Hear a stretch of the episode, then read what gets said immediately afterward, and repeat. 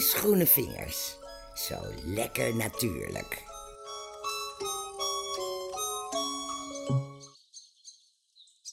Ik vind het eigenlijk altijd wel gezellig om te zien, dat kruid. Of moet ik zeggen onkruid, met die groene sprietjes. Maar zodra ik het woord heermoes tegen mijn moeder zeg, dan slaat ze op tilt. Is dat wel terecht? Nou, ik heb het voor je uitgezocht. Heermoes is een oerplant. Er zijn fossiele resten gevonden van meer dan 400 miljoen jaar oud. Het is een stugge en taaie plant met soms meterslange wortels. Tegenwoordig wordt heermoes vaak als onkruid gezien, maar heermoes is eigenlijk een signaalplant. Daar waar heermoes komt, is de bodem verarmd.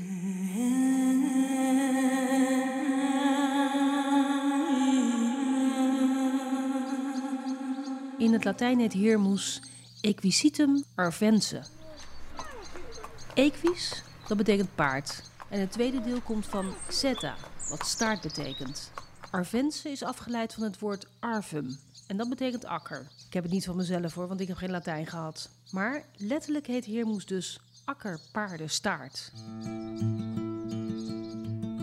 Maar het kruid heeft meer bijnamen. Paardenstaart, kattenstaart, rattensteert, vossenstaart, heringmoes, kokertjeskruid, ruigebol, Sint-Pietershout, robol, unjer, moeraspaarden, akkerpest, koevergif en ledenkruid.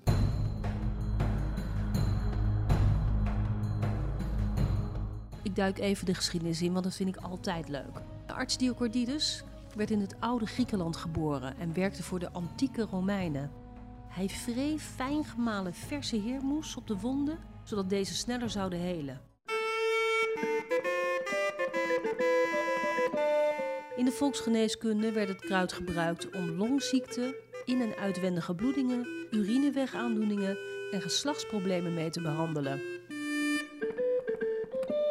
En vroeger werd de as van verbrand heermoes gebruikt tegen overtollig maagzuur. Zo in mijn sas met een heermoesbad. Mm, lekker een bad met heermoes. Dat idee is trouwens afkomstig van Sebastian Knijp. Volgens mij staat er bij iedereen wel een product in de badkamer. Bij mij in ieder geval wel. Die Knijp, hè? Die Sebastian Anton Knijp. Dat was een Beierse katholieke priester. Dat is de grondlegger van de hydrotherapie. En dat is een combinatie van baden, kruidengeneeskunde, gezonde voeding en spiritualiteit. Die Sebas die zorgde ervoor dat heermoes in de 19e eeuw weer populair werd. Hij zei van, neem vooral een bad met heermoes. Want heermoes is goed voor je botten, spieren, kraakbeen, pezen en bindweefsel.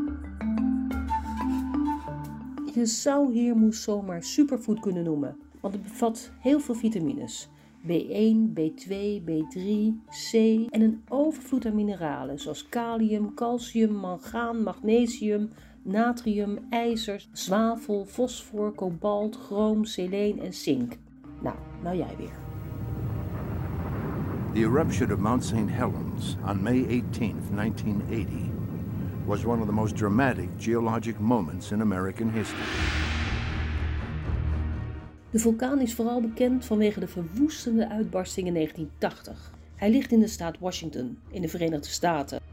Er kwamen tientallen mensen om en een groot deel van de berg stortte in. En weet je wat nou zo bijzonder is? De eerste plant die weer naar boven kwam, was heermoes. Er wordt gezegd en gefluisterd dat aan het einde van de wortel een pot met geld te vinden is. Waarom zouden ze dat zeggen? Nou, dat is omdat heermoes niet gemakkelijk te bestrijden is als je het weg wil krijgen. Die wortels die gaan meters diep de grond in. En zodra je probeert de opkomende scheuten eruit te trekken, dan breekt de wortel af. En enkele dagen later staat er weer een hele nieuwe, frisse groene scheut pronken. Het is werkelijk een van de moeilijkste kruiden om weg te krijgen. Heermoes is, zoals ik al eerder zei, een signaal dat de grond geen mineralen meer heeft. Dus als je mineralen aan de grond toevoegt, zoals lavagruis of lavameel, dan zal je zien dat heermoes verdwijnt als sneeuw voor de zon.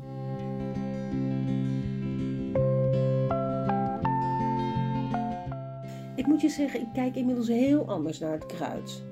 Ik hoop jij ook. Tot de volgende keer.